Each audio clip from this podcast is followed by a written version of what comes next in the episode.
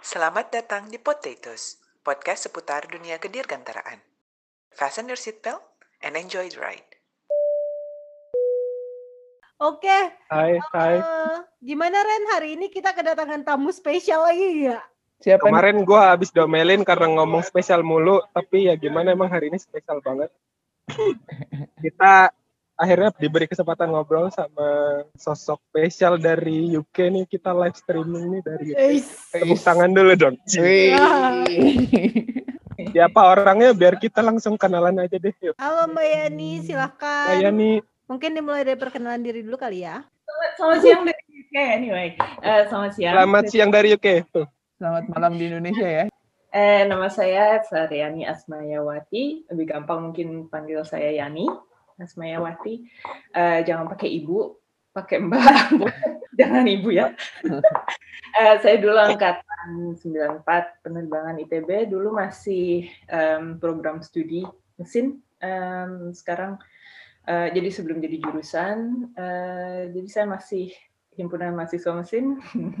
ya boys, nggak tahu ya kalian. Yo boys, tahu dong. Terus sesudah itu saya kerja sama Profesor Diran, mungkin Oh. eh, nggak banyak orang tahu uh, almarhum Profesor Diran di Komite Nasional Keselamatan Transportasi. Terus saya ambil S2 di uh, Human Factors and Safety Assessment in Aeronautics di Cranfield University. Oh, Terus saya balik ke KNKT. Terus eh, waktu ambil S2, salah satu external lecturer sana dia punya eh, safety engineering firm, dia terus kontak saya, terus do you want to work for us? Eh, terus saya pikir oke, you know, good experience lima tahun or something and come back. Eh, terus lima tahun kerja sebagai eh, consultant, eh, senior consultant, safety engineer.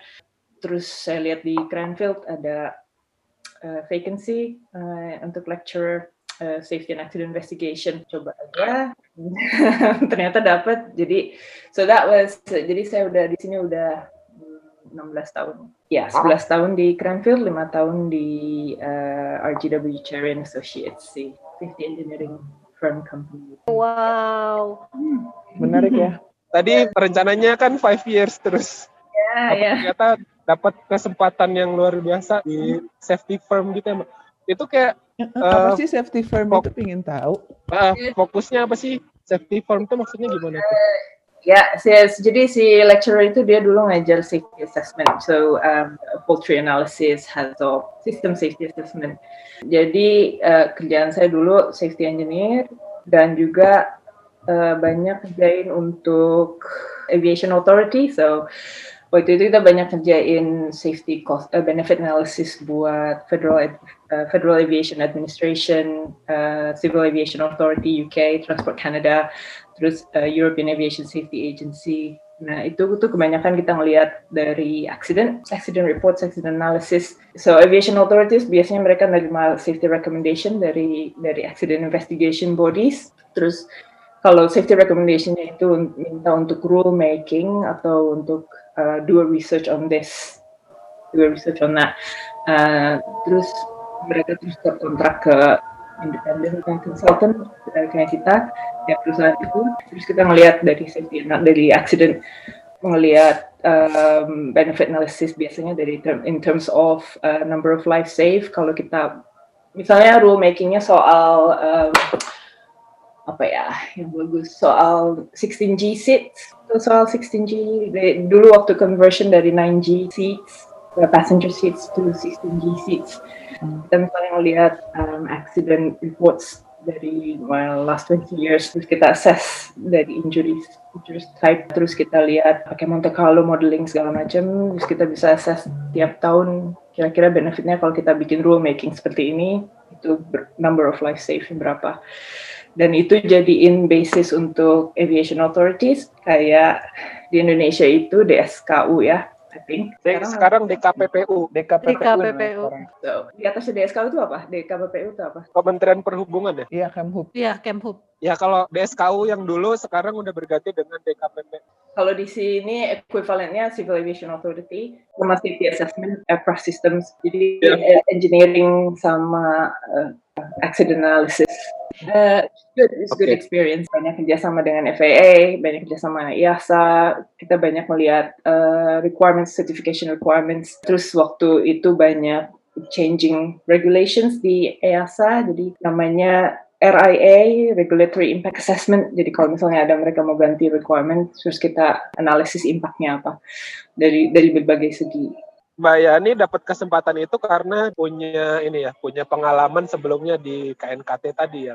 Um, engineering background helps, eh, aeronautical engineering background. Oh, lebih ke aeronautical. Jadi S1 penerbangannya itu ngefek banget ditambah waktu S2 ngambilnya human factor ya. Jadi kayak arahnya ke safety gitu ya.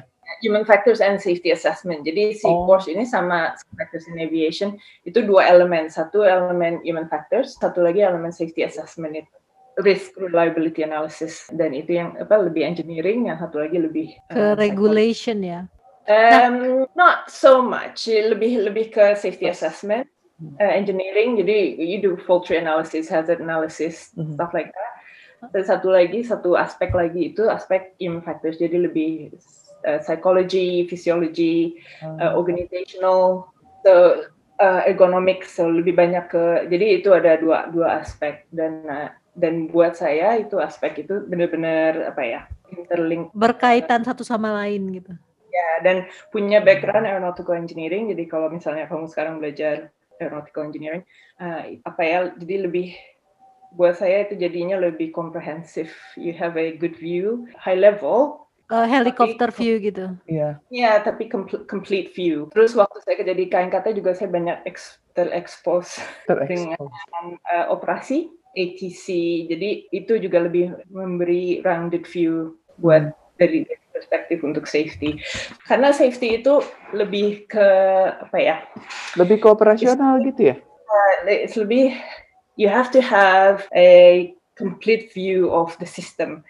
Jadi sistem itu dari regulatory aspeknya, dari technical aspeknya, dari human aspects, organizational aspect, um, dan terus safety management termasuk risk assessment, risk analysis. So buat saya itu perjalanan saya itu apa ya? Jadi banyak memberi le- Layer-layer. lapisan yang Layer-layer. yang I think for safety that's that's a a good uh, apa posisi yang yang yang bagus untuk untuk di safety. Setuju, setuju sih.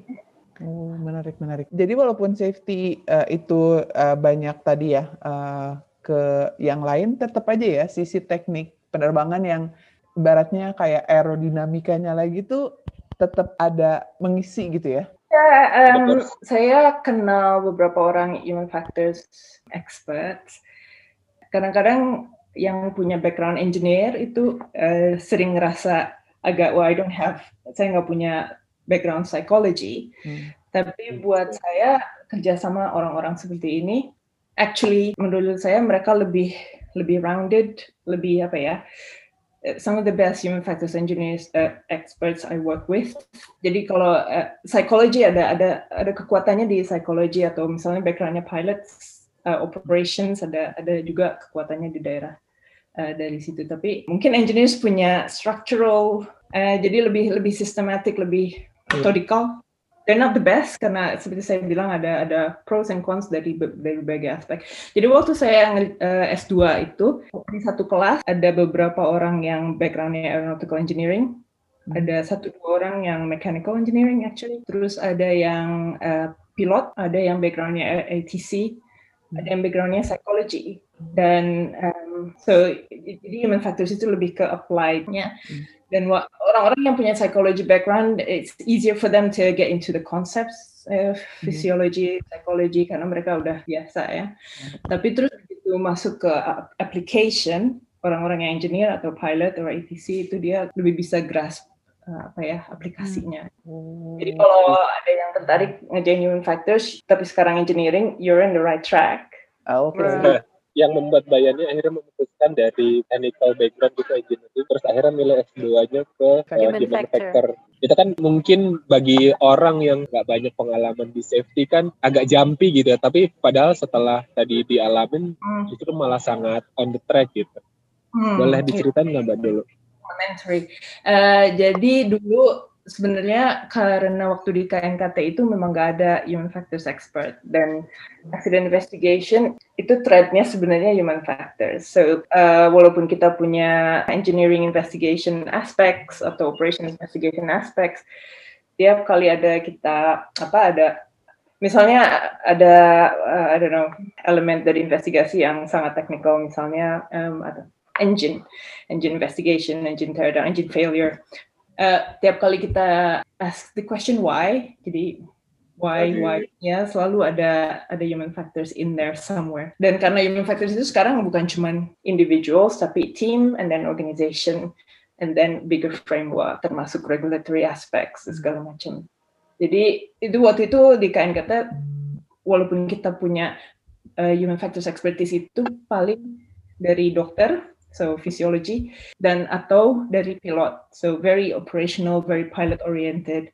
Sementara mm human factors itu di mana-mana gitu, dan I think that was missing. Jadi waktu itu saya pikir, well oke, okay, ini satu area yang saya bisa contribute, and actually very interesting. Jadi saya makanya milih untuk ke sana.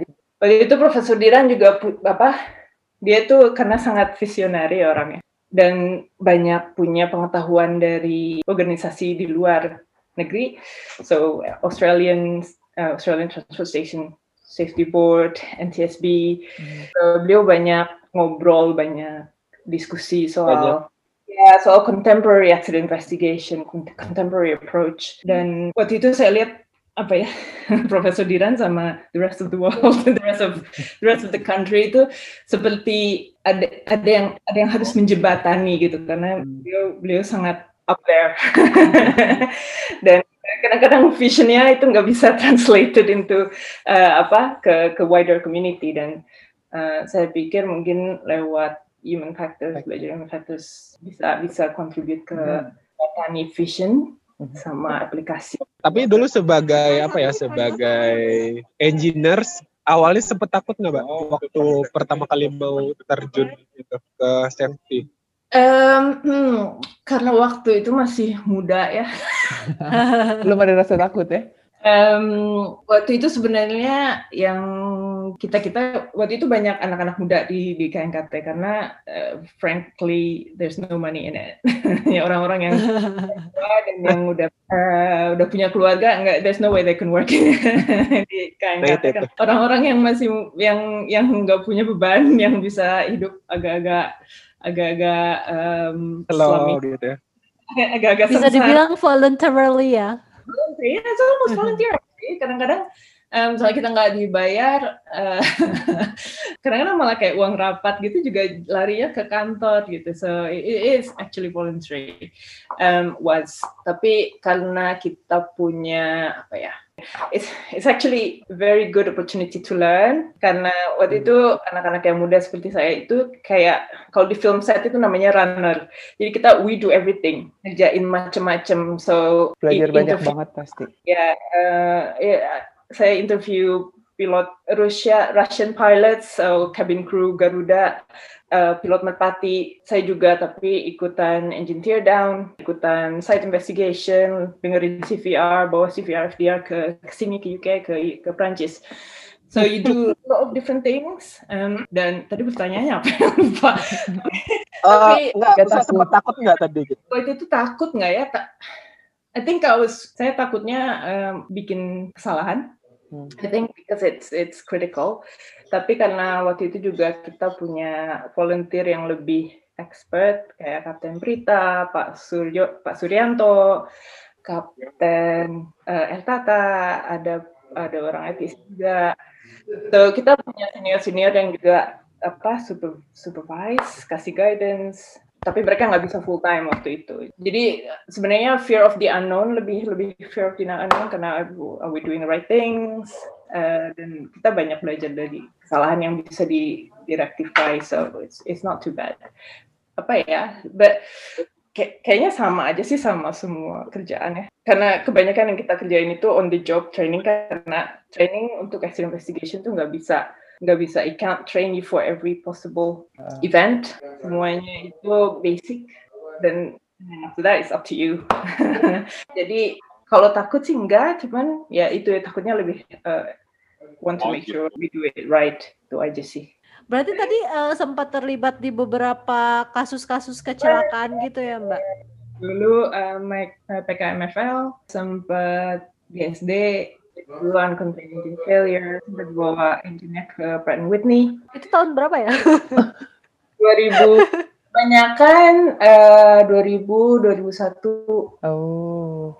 2004 itu Padiran udah ganti ya Kita mulai masuk kereta I think rail Oh, Hmm. jadi dulu tuh masih fokus di eh, Dulu. aviasi aja, apa penerbangan aja? penerbangan karena dulu namanya eh, namanya apa udah lupa dulu benar-benar cuma komi oh komisi sebelum ganti Keselamatan penerbangan dulu ya.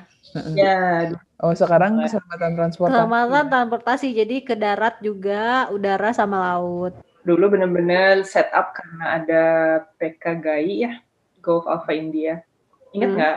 Enggak. Nggak tahu sih. tidak Beda masanya kak. itu sebenarnya kecelakaannya tahun 97 ya. Itu yang control flight into terrain di Medan. Heeh. udah gitu ada Silk Air yang rada jamming. Itu sebenarnya dulu set up karena ada accident uh, major accident seperti itu. Sebenarnya uh, awalnya itu. Terus kemudian evolve jadi benar-benar uh, independent dan juga ngelihat multimodal. Jadi multimodal itu uh, rail air marine ya jadi ada ada dua macam accident uh, uh, badan investigasi. Ada yang multimodal kayak NTSB, ATSB, KNKT ada juga yang unimodal jadi benar-benar cuma aviation AAIB Air Accident Investigation Branch atau Rail Accident Investigation Branch atau Marine Accident Investigation Branch. Ada keuntungannya ada kerugiannya. Kebanyakan sebenarnya banyak dari eh, apa ya dari segi resources yang bisa di share at least sharing learning. Eh, terus be- beberapa keahlian untuk investigasi juga sebenarnya bisa ditransfer. Jadi kayak interviewing atau um, material material failures. Kayak di sini sebenarnya human factors expert di air accident investigation branch. Dia backgroundnya rail I think mostly. Oh. Terus yang di rail accident investigation dia mostly backgroundnya aviation road. Terus human factors expert di AIB di marine accident investigation branch dia sebenarnya backgroundnya aviation. Sebenarnya eh, kalau aspek safety management misalnya safety management system, uh, accident investigation itu teori underlying teorinya applicable to any safety critical industry. Oh. Prinsipnya sama, yang bikin beda itu technical or specific aspects Ah, of the biasanya kalau accident apa um, investigasi itu selalu melibatkan expert. Karena accident investigator itu kita sebutnya uh, specialist generalist. Kita nggak tahu detail of everything. There's no way uh, kita bisa tahu detail dari semua jenis pesawat atau semua jenis uh, kereta atau semua jenis transportasi. Uh, even within one aspect, even dalam aviation, you, you know kita mungkin nggak nggak tahu banyak soal ATC, but we know enough. Nah, gitu. Oh, oke. Dan Jadi- selama perkembangannya juga masih bisa wawan interview untuk menggali lebih dalam juga kali ya. biasanya ada namanya technical advisor. So technical advisor ini um, sumber apa narasumber subject matter expertise buat uh, investigasi. Jadi technical advisor itu bisa dari airline yang kita apa yang yang diinvestigasi. Jadi untuk lebih banyak soal airline operationsnya uh, atau dari kelaikan udara misalnya itu bisa juga jadi technical advisor dulu sertifikat seperti apa. Jadi yang yang penting itu kita tahu enough tahu cu- cukup pengetahuan untuk tahu when we start asking Hmm. deeper questions. So Oke. kita tahu limit our limit of our knowledge, tapi kita juga tahu well I need to know more about about this area. So dan di situ kita mulai nanya expert, nanya narasumber. So Kayak yeah, detektif gitu ya jadinya. yeah, exactly. Tapi with some knowledge of the industry. Iya, iya. Oke. Sorry Mbak, boleh nggak saya simpulkan berarti sebenarnya eh, meskipun misalnya teman-teman yang punya background aeronautical engineering kemudian memutuskan jalan yang sama nih dengan Mbak Yani, misalnya Hmm. mengambil human factors gitu. Terus Hmm. di masa depan ternyata bisa aja eh, menangani kasus yang nggak di aviation safety gitu. Tapi maksudnya untuk transport yang lain bisa begitu ya? Yeah, yeah, definitely. Yang penting itu investigation skills sama some background knowledge. Investigation skill Di- tuh kayak apa sih Mbak? Maksudnya So, apakah kita itu dia. digging deeper kayak beneran detektif gitu atau gimana? So di Cranfield misalnya kita ada flagship course-nya itu six weeks accident investigation course. Uh, dan itu mungkin paling lama ya di dunia investigasi. Jadi tiga minggu pertama itu kita fokus dengan core skills. Jadi core skills itu uh, mis- misalnya site investigation management. Jadi gimana kita memanage site situs kecelakaan. Uh, terus identifying evidence sebenarnya gimana kita bisa identify what's evidence, how do we handle evidence, how do we preserve uh, evidence dan itu bisa transferable ke macam-macam moda transportasi. Terus preserving evidence termasuk fotografi misalnya, photography skills. Hmm. Terus termasuk um, health and safety assessment, risk assessment untuk kerja dengan selamat. Itu juga core skills, managing uh, other parties. So biasanya di di site kecel- kecelakaan itu ada polisi, ada Hmm. uh, Ada warga ya ada media, keluarga. So communicate with other parties itu juga core skills. Hmm. Terus uh, dari sana gimana kita transport evidence supaya ada continuation. Terus salah satu skill yang yang paling susah karena harus harus selalu di um, dilatih itu interviewing. So interviewing bisa interviewing um, eyewitness, interviewing people who are involved in the accident, interviewing keluarga, interviewing technical interviews, interviewing CEO kalau mulai ngelihat culture, organizational culture, safety management systems, dan itu juga bisa apa spektrumnya uh, interview skills itu benar-benar luas. Jadi bisa dari yang dari basic sampai yang quite advanced. So interview skills, terus analysis skills. Jadi apa kita punya beberapa metodologi untuk analisis kecelakaan dari yang uh, simple sampai yang kompleks, so systemic accident investigation. Jadi kita ada ada yang namanya benar-benar simple, epidemiological, yang ada latent failures, active failures, dan juga terus melihat yang sistemik. Jadi sistemik itu lebih melihat ke kecelakaan itu bukan karena necessarily karena failure of of a component or something, tapi karena ada interaksi antara komponen yang di kompleks sistem itu nggak bisa diprediksi. Makin ke sini sekarang mak- sistem makin kompleks, Mhm. jadi makin apa eh, ada kebutuhan untuk melihat sistem eh, accident sebagai systemic accident Mhm. dan terus kita melihatnya situ sebagai control issue Eh, sebenarnya eh, gimana kita mendefine safety related restriction terus gimana kita communicate itu ke layers dari dari dari misalnya dari dari uh, regulatory authority terus ke companies dari companies through ke employees. Terus ada feedback system dari frontline employees so engineers pilots ATC to um, verify that procedure or that standards that didn't work apakah ada ada loop ada feedback loop seperti itu atau enggak jadi lebih melihat sistem uh, interactions bukan cuman ini salahnya pilot atau ini atau salah komponen ini gitu. component. But, okay, so that component failed, or that pilot did something that wasn't expected to do. Uh-huh. Tapi yang kita perlu lihat adalah why. Gimana sih task itu didesain dan gimana task itu dikerjakan. Jadi work as work as imagined versus work as performed. Karena it's always going to be different. Dan action investigation itu sekarang intinya ngelihat, oke okay, gapnya itu seperti apa, dan apakah itu mempengaruhi safety. So it's it's Cukup um, rumit dan kompleks ya. uh, it's a core skill uh, analysis untuk accident investigator.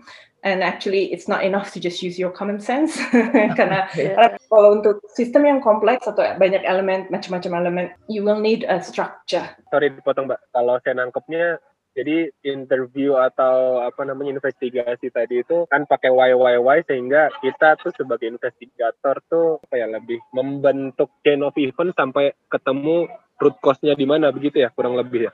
So, but again, root cause, root cause is a very uh, apa ya simplistic view of accidentalization. Jadi mulai ngelihat systemic interaction nggak ada lagi itu yang namanya root cause. Bisa Oh, jadi oke. penyebabnya bermacam-macam ya dari sisi satu, sisi lain gitu. Semuanya terlink and it's kind of um, apa ya interaksinya yang menyebabkan accident bukan bukan satu you know failure of one thing Un- kecuali untuk sistem yang masih simple ya. Kalau kayak gitu berarti Beca nabrak pohon beca nabrak pohon juga harus dilihat dari sisi-sisi lainnya sih. Jangan-jangan jalannya gitu. Ini salahnya dari pengendara beca atau dari apa namanya sistem becanya? Tapi berarti Atau regulasinya gitu. berarti perlu waktu yang sangat lama dong untuk menyelesaikan satu kasus. Eh, ya eh, tergantung complexity complexity Kompleksitas. kekompleksan. Kompleksitas. Ya, kompleksitas eh, kecelakaannya sendiri. Tapi juga ada ada balance of how far do we go. So first step is always finding out what happened eh, karena it, da- dari fakta ya. Kemudian how it happened dan itu juga dari fakta dan dari eh, interview dari FDR CBR Eh, bisa terus kita dari situ kita mulai dan identifikasi safety problems. Jadi sebenarnya elemen apa nih yang perlu kita lihat? Biasanya itu karena em, di kita ada tiga pertanyaan. Eh, apakah itu conform with the standards Oke. oke. atau ada event yang irreversible yang dari sana udah kita nggak apa it's it's going in the wrong direction. So tiap elemen yang kita identify itu terus kita nanya why. Misalnya dari beca nabrak pohon, which is actually now a complex accident. Misalnya si tukang becanya dia udah udah ngegoseh dari eh, dua hari tidur cuman dua jam misalnya Oke. tapi dia terus masih kerja. So that's actually walaupun nggak ada peraturan ya. Misal, let's say there is a peraturan Iya. bahwa nggak boleh ngegoseh kalau kurang tidur. Itu udah non conformity. Nah dari sana kita nanya kan why? Kenapa si tukang beca itu masih ngegoseh Bekerja. walaupun Heeh. Oke, ternyata dia karena punya bos dan bosnya maksa dia untuk kerja. Terus dia nanya, Oke. oke, why? Kenapa nggak bisa say no? Karena, well, culture-nya memang begitu. So, and then terus kita mau nanya terus nih sampai mana nanya Mhm. why? Apa guidelines-nya itu? You only ask why until the answer is no longer something that you can address, you can't change with safety recommendation. Misalnya ada eh, Jepang ya, ada uh, Amagasaki derailment accident dulu itu karena uh, si uh, train drivernya uh, overspeeding karena dia takut telat. Terlambat. Culture-nya di Jepang itu sangat disiplin dengan waktu. Mhm. So when we Okay. asking why, there's so many other things in the accident. Very interesting actually. Ada sampai terus sampai ke culture is ja- national culture, Japanese culture yang sangat punitive soal telat dan segala macam. Well, is there anything we can do about that? Ah, oke. Jadi skopnya accident itu sebenarnya juga Bisa. subjektif dan kadang-kadang publik lebih eh, mereka lebih pengen tahu siapa sih yang perlu disalahkan. Gitu. Ah, Jadi emang kadang Harus- ujungnya memang kita mencari who's to blame gitu ya. Atau emang pengen mengubah peraturan atau mau memperbaiki suatu desain. Sebenarnya apa sih tujuan akhirnya dari uh, investigasi ini dan apa namanya safety assessment terus human factor seperti itu. Se- Sebenarnya kalau human factors, eh, safety, efficiency, productivity, kalau accident investigation sebenarnya prevention of recurrence. oke. Tapi- on top of that, kalau dalam dalam investigasi terus kita bisa identifikasi risk lain yang walaupun tidak contributing ke accident ini, tapi tapi we, Bisa we ada. found this dan mungkin bisa mempengaruhi atau bisa menimbulkan atau bisa kontribusi ke uh, accident uh, kecelakaan lain. Itu juga kita pu- perlu uh, apa? We have to address that. Kita perlu Oke. ya, safety recommendation yang juga cuman buat bukan cuma safety factors yang contributing to the accident, but also safety factors that might contribute to other other event. Jadi tujuannya sebenarnya investigasi itu itu. Makanya terus dari analisis kita perlu uh, salah satu core skills yang juga adalah untuk uh, nulis laporan. Ngomong-ngomong soal laporan sebenarnya kalau kayak di Indonesia waktu itu kita sempat bahas ya kak eh, yang Iya, Boeing tentang yang- 737-nya Lion. Itu kan Ya, KNKT mengeluarkan laporan yang boleh diakses publik setelah conclude ya safety recommendation-nya. Ya. Nah itu apakah sama juga yang terjadi Ya, kalau so di uh, standard and recommended practice dari AKO Annex 13. Jadi Oke. uh, accident prevention itu standard recommendation practice part of Annex 13 uh, AKO Chicago Convention yang salah satunya adalah kewajiban dari state investigation yang melaksanakan investigasi untuk disseminate the report. Karena tujuannya satu-satunya tujuan untuk hasil investigation yang yang dikerjakan oleh state investigation agency itu untuk improve safety. So you can't use it for uh, apportioning blame, liability, Ah. nggak bisa dipakai untuk apa criminal proceedings, but to, to learn from it. Uh, jadi itu jadi apa mandatory to share the the reports to public. Makanya uh, report writing itu jadi salah satu core skills juga. Dan salah satu hasil dari investigasi itu yaitu rekomendasi keselamatan itu juga salah satu core skills karena it, it's not as simple as it seems. I'll just write these recommendations. There there are Yeah. some principles untuk writing a good recommendation and it, it's your main investigation result. Jadi ya penting sekali untuk investigasi. Gimana ngedelivernya itu ya si apa Ya. hasil investigasi ini. harus comply ke guidelines tertentu gitu ya yang di IQL gitu. Kenapa? Harus Harus, comply apa, ke guideline comply tertentu ke kah? guideline tertentu gitu. in a way ada guidelines, ada good practice dan yang penting juga adalah identifikasi apa yang bisa direkomendasikan dan bagaimana dan kepada siapa. Terus ada guidelines-nya sebenarnya rekomendasinya ke pihak yang berwenang untuk membuat uh, that change untuk membuat uh, perubahan. that Perubahan. change. Perubahan. perubahan. Mbak, Um, selain tadi dari course apa namanya tadi kan ada course material ya yang harus kita pelajari. Selain dari itu apa Right, sih? So dari jadi benar-benar dari deploy ke ke accident site sampai ke rekomendasi. So that's that's the Okay. core skills. Di deploy ke site apa ambil uh, evidence evidence apa? Bukti-bukti. uh, and mengumpulkan bukti dan tes dan interview segala macam. Terus uh, analysis report writing recommendation itu core skills yang bisa transferable. Jadi tiga minggu pertama itu kita benar-benar konsentrasi sama area. Terus tiga minggu kemudian kita lebih ke spesifik ke moda tertentu. Jadi ada aviation ada rail ada marine. Terus dari situ kita lebih ke detail um, investigation yang lebih perlu technical knowledge atau operational Oke. knowledge Jadi ada Gitu. prakteknya juga ya, disuruh untuk membahas satu masalah. kalau kita benar-benar praktikal semuanya lebih ke uh, undergogi so um, mature student learning itu mereka lebih Oke. bisa belajar dengan problem solving based so problem based learning jadi semuanya itu kita ada ada sedikit lecture banyak aplikasi kemudian ada reflection dan formative feedback Hmm. jadi ada circle dari learning, doing, reflection, applying the reflection. Kita nggak banyak in classroom. Makanya waktu Ah. harus jadi online, we're like no. Jadi Agak Iya. sulit ya. Ya, kita bisa satu minggu course X investigation bisa ya, very apa superficial, sangat di permukaan. Dan kita bisa juga ada namanya desktop scenario exercises, jadi lebih ke thinking daripada doing. Tapi Oke. begitu tiga minggu, enam minggu itu lebih banyak praktik dan dan lebih banyak apa ya learning yang bisa dipelajari dari practical application, reflection, um, and then modification of behavior. Bentar dulu, kalau course-nya itu kan berarti kan tadi ya salah satu adalah belajar bagaimana eh, keadaannya, mencari bukti-bukti, fotografi ya salah satu yang foto foto bukti-bukti. Berarti bagian dari course-nya itu ada satu kecelakaan gitu, skenario kecelakaan yang harus di So eh, sa- di tiga minggu pertama itu dia lebih simple, uh, simple scenario, simple rail accident or simple fishing boat accident. Eh, tapi untuk tiga minggu berikutnya itu lebih ke di situs di uh, physical investigationnya bisa tiga hari, terus ada engine examination, ada I don't know maybe about 15-20 interviews.